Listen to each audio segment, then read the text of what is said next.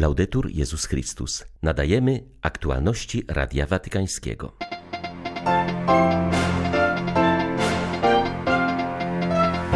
Papież jest naszym głosem na całym świecie, podkreśla zwierzchnik ukraińskich grekokatolików. Arcybiskup Szewczuk podziękował Franciszkowi za ostrzeganie przed globalnymi konsekwencjami wojny na Ukrainie. W Ziemi Świętej żyje sto tysięcy katolickich migrantów i azylantów. Miejscowy kościół alarmuje, że wielu z nich trafia do niewoli. Obecne stulecie może być w Azji wiekiem chrześcijaństwa, podkreśla kardynał Bo. Birmański hierarcha wskazuje, że Kościół na tym kontynencie dynamicznie się rozwija. dwudziestego trzeciego sierpnia witają Państwa Beata Zajączkowska i ksiądz Krzysztof Ołdakowski. Zapraszamy na serwis informacyjny. W wywiadzie dla Radia Watykańskiego arcybiskup Światosław Szewczuk podziękował papieżowi za nieustanne ostrzeganie świata przed konsekwencjami wojny na Ukrainie, które, jak wskazuje Franciszek, mogą być dramatyczne dla całej ludzkości. Zwierzchnik ukraińskich grekokatolików raz jeszcze podkreślił, że nie mamy do czynienia z konfliktem dwóch skłóconych państw, ale z niesprawiedliwą agresją, której ofiarą padła Ukraina. Jak zaznaczył, jedną z najpoważniejszych szkód, które może wyrządzić Rosja, nie są straty materialne, ale poddanie się destrukcyjnemu uczuciu nienawiści, które zabija duszę. Dlatego my, duszpasterze, w tym czasie cierpienia i śmierci nadal głosimy Ewangelię pokoju i mówimy o Bogu, który jest miłością, zapewnił arcybiskup Szewczuk. Jesteśmy bardzo wdzięczni papieżowi Franciszkowi za to, że uczynił się głosem w naszej sprawie.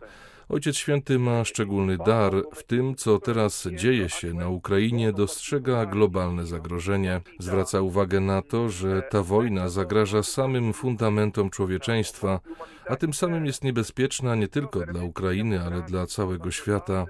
Stąd nasza wielka wdzięczność za to, że Ojciec Święty zechciał być naszym rzecznikiem oraz że stara się wstrząsać sumieniami Zachodu i ludzkości, prosząc nie tylko o modlitwę za Ukrainę, ale także o powszechną solidarność z jej mieszkańcami. Zwierzchnik ukraińskiego kościoła grecko-katolickiego zapewnił także o swojej wdzięczności dla narodów europejskich, które okazały Ukrainie pomoc. Każdego dnia modlę się za wszystkich, którzy otwarli dla uchodźców drzwi swoich domów, powiedział arcybiskup Szewczuk. Z głębi naszych serc płynie słowo wdzięczności. Dziękuję. Zdaję sobie sprawę, że to zbyt mało, ale nie wiem, jak inaczej wyrazić wdzięczność za tę wielką otwartość. Europa przyjmuje Ukraińców nie tylko w obozach dla uchodźców. Wielu ludzi otworzyło dla nich swoje serca i drzwi, okazując prawdziwie chrześcijańską solidarność, która ma swoje źródło w Ewangelii. Modlę się do Pana, by błogosławił wszystkich, którzy w tym dramatycznym czasie podali rękę cierpiącemu narodowi ukraińskiemu. Największym wyzwaniem dla organizacji humanitarnych działających na Ukrainie jest obecnie pomoc w przygotowaniach mieszkańców tego kraju do zimy. Prezydent Wołodymyr Zełenski zachęca rodaków do opuszczania regionów, w których nie będzie ogrzewania. Podkreśla, że pozostanie w takich miejscach jedynie pogłębi kryzys humanitarny. Zaopatrujemy nasze ośrodki na przyjęcie osób, które jednak z różnych powodów zdecydują się zostać, mówi ksiądz Władysław Gryniewicz, kierujący ukraińską Caritas. Organizacja stara się przygotować swoje noclegownie na wszelkie możliwe scenariusze, na przykład na brak prądu w razie zniszczenia elektrowni, ciepłowni i węzłów transportowych.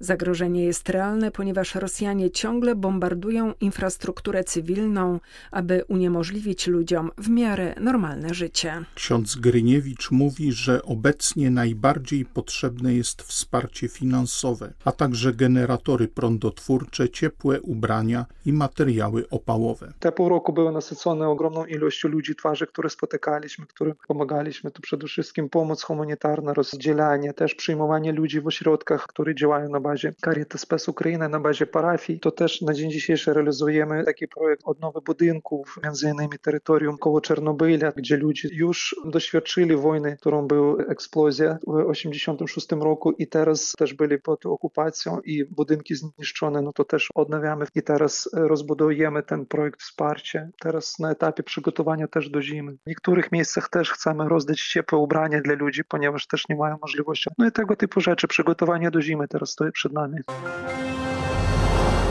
Prawie dziewięćset pięćdziesiąt dzieci zginęło bądź zostało rannych w ciągu sześciu miesięcy wojny na Ukrainie. Co szóste z nich nie miało jeszcze pięciu lat.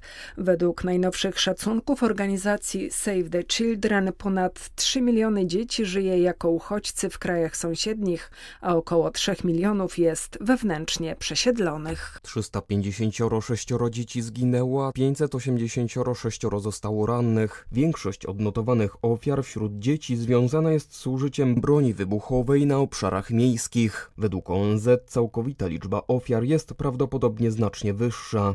Save the Children po raz kolejny zaapelowało o zakończenie wojny jako jedynego sposobu ochrony dzieci przed przemocą i naruszaniem ich praw. Potępia ataki na ludność i infrastrukturę cywilną, w tym szkoły i szpitale.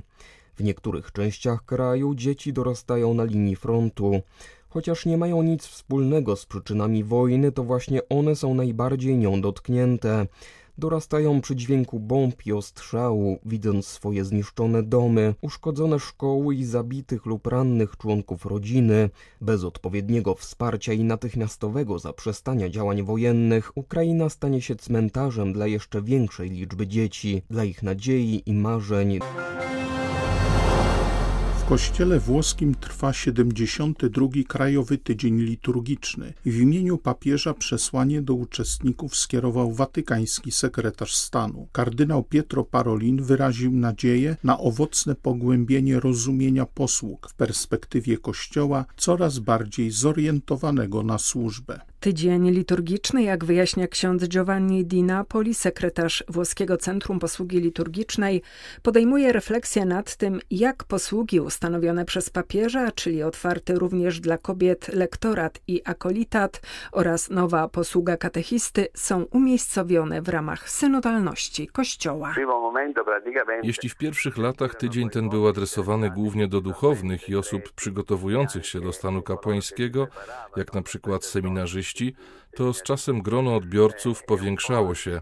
Najpierw dodano zakonników i zakonnice, ale po Soborze Watykańskim zaczęli brać udział także mężczyźni i kobiety zaangażowani w duszpasterstwo. Jeśli więc na początku tygodnie liturgiczne służyły przygotowaniu drogi do Soboru, to później stały się środkiem do dogłębnego poznania tego, co nowe i zmieniające się w liturgii.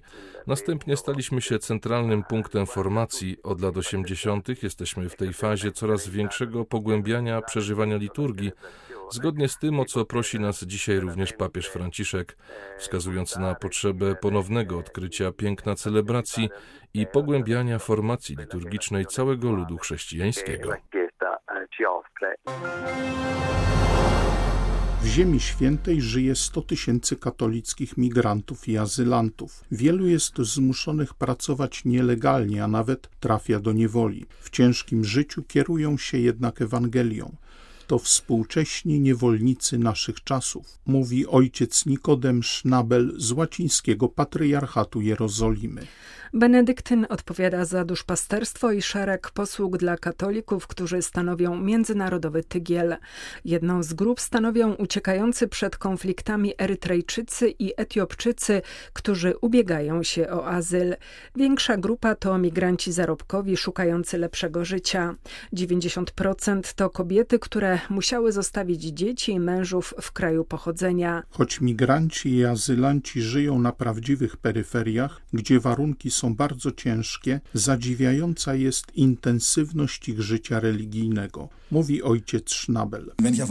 Kiedy widzę, w jakich okolicznościach żyją i jak wytrzymują w tych niesprzyjających warunkach, to dla mnie głęboko poruszające jest ich przeżywanie wiary.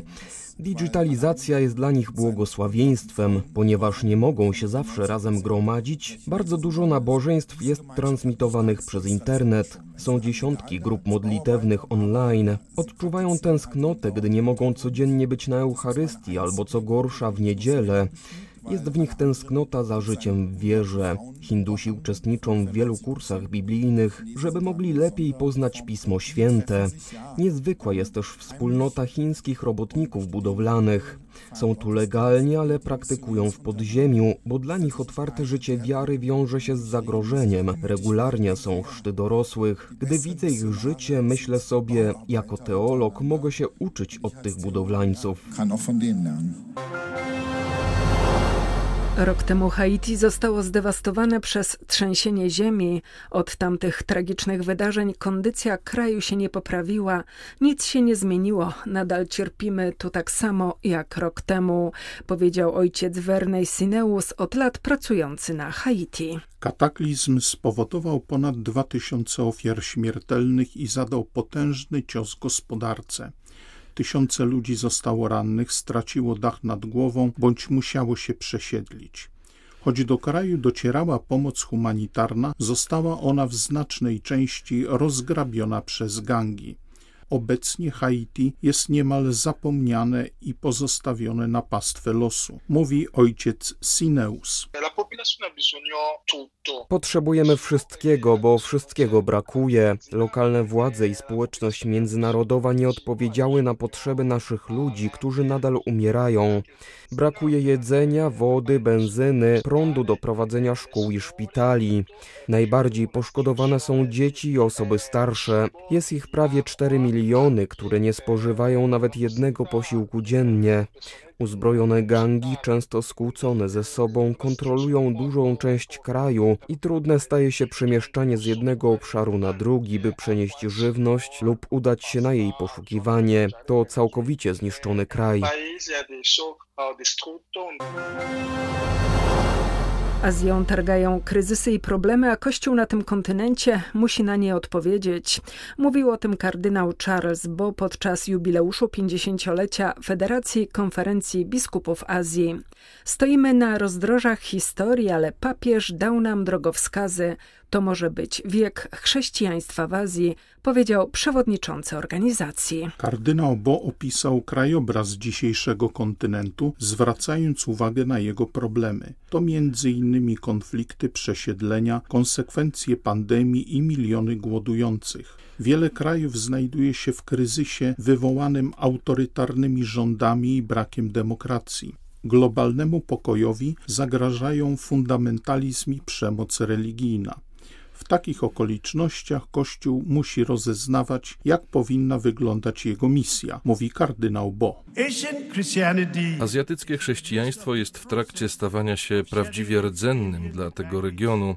Z chrześcijaństwem odgrywającym ważną rolę w narodach azjatyckich w dziedzinie edukacji, zdrowia i rozwoju, kraje te stają się ekonomicznie i politycznie bardziej pewne siebie. Kościół w Azji tętni życiem, przybywa powołań. To wielka szansa i wyzwanie, a każde wyzwanie, jak mówi Franciszek, jest szansą. Obecne stulecie może stać się w Azji wiekiem chrześcijaństwa poprzez głoszenie dobrej nowiny oraz wspieranie pokoju i sprawiedliwości na świecie. Pytanie, jakie stoi przed Kościołem, dotyczy tego, w jaki sposób może on stać się prorokiem pokoju w coraz bardziej niespokojnym świecie. Ewangelii Gaudium, Laudato Si i Fratelli Tutti dały Kościołowi w Azji i światu mapę drogową we właściwych relacjach z Bogiem, stworzeniem i ze sobą nawzajem. Wyzwaniem jest dziś bycie kościołem synodalnym z ewangelizacją na pierwszym miejscu. Były to aktualności Radia Watykańskiego. Laudetur Jezus Chrystus.